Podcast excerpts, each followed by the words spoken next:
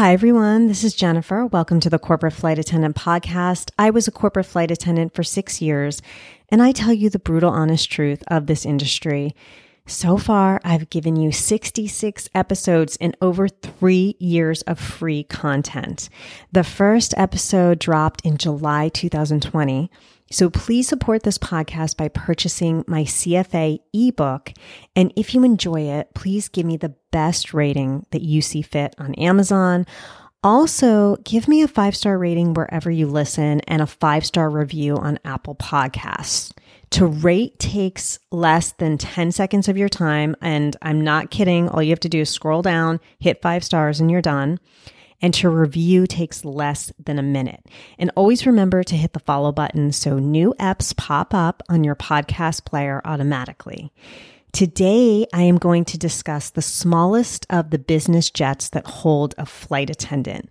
They are the Citation 10 and the Hawker, but I'll be honest, there really isn't that much to say about either of these jets. So I'd like to briefly discuss them and then move on to other subjects. The citation 10 is written as citation X, but it's pronounced 10 like the Roman numeral. It's made by Cessna. You could buy one anywhere between two to seven million dollars.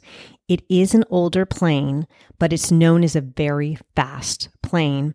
And the range is around 3,000 miles, so it can get you from New York to LA. It seats seven to eight, depending on the configuration and it has an awkward raised platform. And what it is, is so you have the four seats in the front, the four seats aft, and then you have two seats on either side of the aisle facing each other. So you have that in the front and you have that in the back, but those seats are on a raised platform. And then the aisle is the floor of the plane. So your passengers are sitting higher up. It's a little it's a little odd, especially if you're used to being on something like a G650 or you're used to being on something like a Challenger or Global, which you can't compare that. They're completely different jets. It's comparing apples and oranges. However, if you're not used to it, it's something a little strange. It's very small. It's a very narrow plane. And that's why the Citation 10 rarely has a flight attendant. And it's also a very bare bones galley. You have, I would say, the equivalent of an easy bake oven. it's that small. And then you also have pretty much no storage space. You have maybe six drawers. And then on top of that, you have no door to separate you from the passengers. And sometimes they have a sink in that little galley area, and sometimes they don't.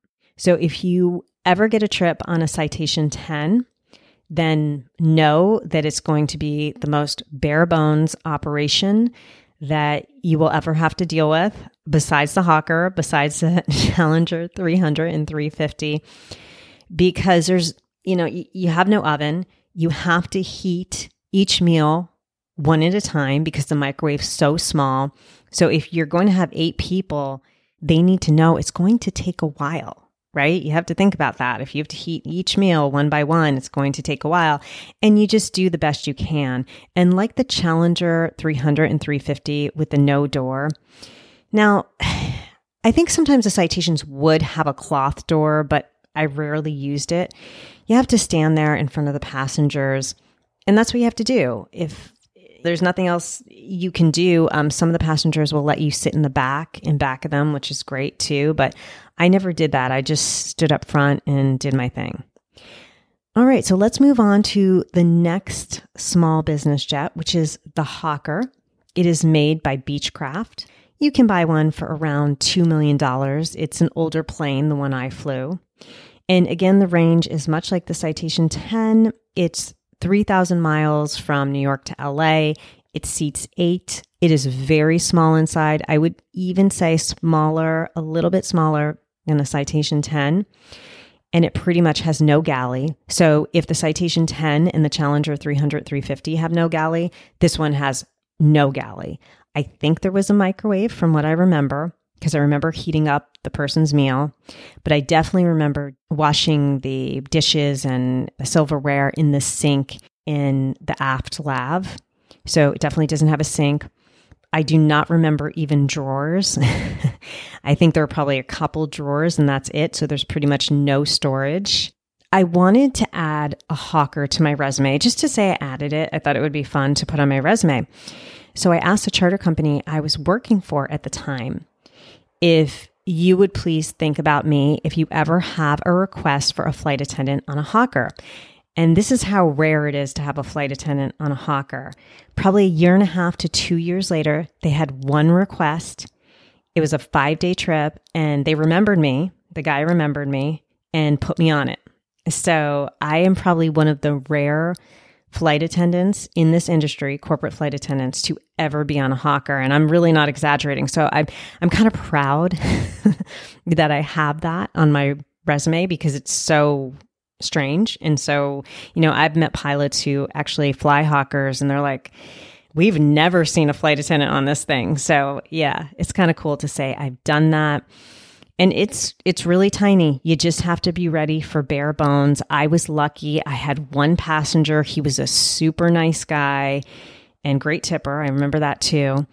It was easy because i had one passenger but if i had eight and again all you have is this tiny little microwave it would have been tough especially if they want everything heated up so that is the Citation 10 and the Hawker. And if you ever have the chance to be a flight attendant on one of them, make sure you search them on the internet and look up what the galley looks like. Look up what the entire plane configuration looks like because that will help you and you'll see how small it is. And then you can create a plan because with the catering on this, if you have eight people, you're going to need to have a plan. They have salads fine and everything's packaged and you just hand out the salad in the salad bowl, not a big deal. But if these people want spaghetti and meatballs and they want it all heated up, you have to think about a really good plan for that. Uh, what would I do? Let's see. What would I do? Well, the problem is a private jet is so cold, right? So you can't just sit there and heat up the first seven dishes and then let them sit and wait. So what I would do is I would try to pile as much as I could onto a plate of let's say spaghetti and meatballs and sauce, do it all at once and then I would give everyone a little bit. That's what I would do or at least give maybe the people in the front the first four dishes and then heat again and the people in the back the next four dishes. You could do something like that.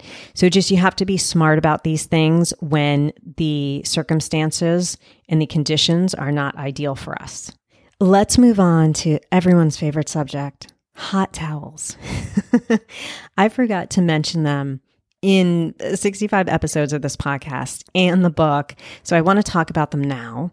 I want to dedicate half of an episode to them. For those of you that don't know, they are little rolled up towels. They look like little hand towels, like little washcloths.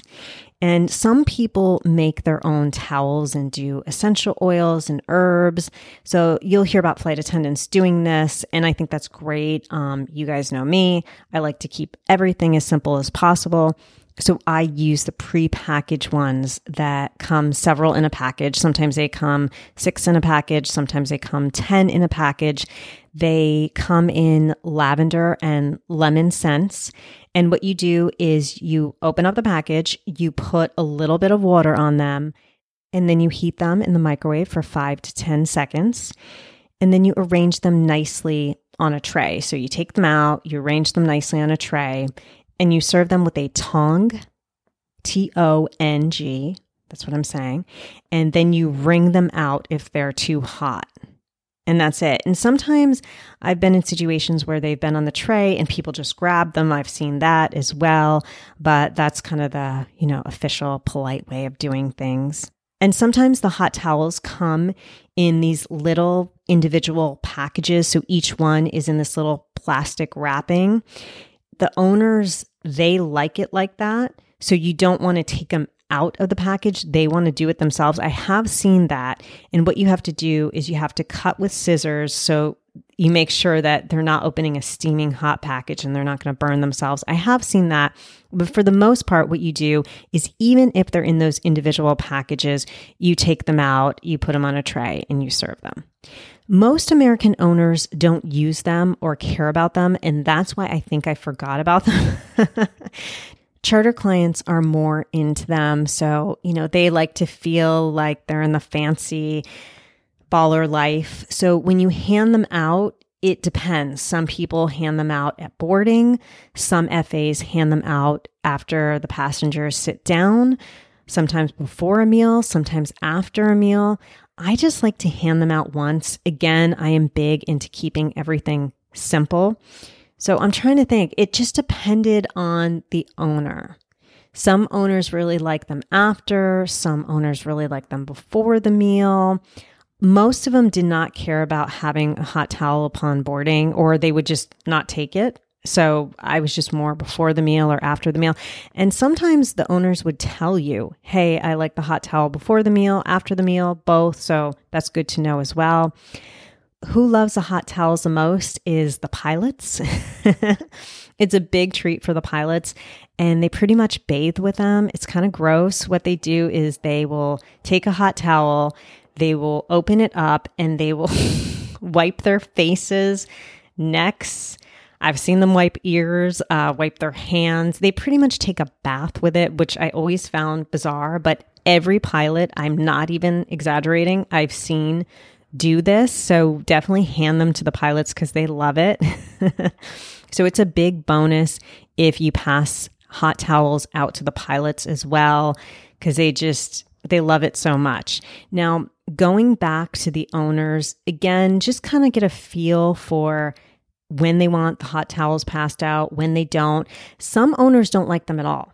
And in fact, I would say when I've flown a lot of these owners, I'm going to say up to 50% did not like them and did not want them. And I tried to use them and they just weren't into it. So if that's something that the owners aren't into, that makes your life easier. Don't force it upon them and you're good. All right. So the last thing I want to talk about is flying Jimmy Buffett. Normally, I do not talk about owners by name. But because he recently passed away and I have good things to say about him, I said, okay, let me talk about Jimmy Buffett because he's in the news right now. Jimmy Buffett, if I remember correctly, had either a G650 or a G550. That's my memory. I'm not sure if my memory is exactly right, but it was one of the bigger business jets. He was a very nice person. I liked him very much, very friendly. I mean, we didn't talk a lot, but when he did talk to me, he was very friendly. I remember he sat in the back playing guitar. He had a long couch and he played guitar. And I remember, I don't know anything about music, but I remember the guitar was very, very nice. it was very fancy. I could tell that guitar was expensive as hell, which makes sense because he's Jimmy Buffett. The pilots were these very nice young pilots who I feel bad for now because they're out of a job unless the family took over the plane. They were very nice people. I like flying with them. The food was great. That, I have to say, I think Jimmy Buffett was my favorite account for food. Why? He was a very healthy eater. I believe, if I remember correctly, I don't want to give away too much because if the family has a plane, but he ordered food from a very nice grocery store. There was salad and there was all these yummy healthy snacks. And so i really appreciated that for myself. And it was easy too you know he's an easy passenger that i do remember. I think he was a snacker now it's coming back to me and i gave him some healthy snacks and that was about it. I have a little bit of a funny story about him I knew who Jimmy Buffett was. I'm not a fan, so I'm not a what do you call those people? Parrot heads? I don't, I don't know, Buffett people. I don't know what you call them, but you know, they're big Jimmy Buffett fans. They're all about the Margaritaville and all of that. And of course, of course, I know who Buffett is, but I hadn't seen a picture of him in probably 30 years. So I forgot what he looked like. I did not look him up before the flight because I was like, oh, I think he looks like this, but I'm not sure. So there was a passenger that got on early and his name was James. And I called him Mr. Buffett. And he looked at me and he said, I'm not Jimmy. he said, just so you know, I am his lawyer. And I was like, oh, I'm so sorry. But when Jimmy Buffett got on, I did recognize him and they kind of looked alike. So it, it was my fault, but it wasn't my fault because they kind of looked alike. And I have to say, Jimmy Buffett was very chill. He's exactly what you would expect. If anyone who's a Jimmy Buffett fan who's listening, he seemed like a great guy from what I saw. Buffett was a pilot. So I, yeah, I'm pretty sure that he would fly the plane for takeoff and then he would go up again and land the plane because he was a pilot. The pilots loved working for him. I did not meet his family. I did meet his lawyer and I met other people on his team, but I don't remember meeting a family member. So may Jimmy Buffett rest in peace because he was a really good guy. For our next episode, I have recorded a great interview with pilot Matt, and he delves into what makes a great FA, including one tip that will keep you getting hired again and again. That episode will drop on Friday, October 6th, 2023. Until then, happy flying.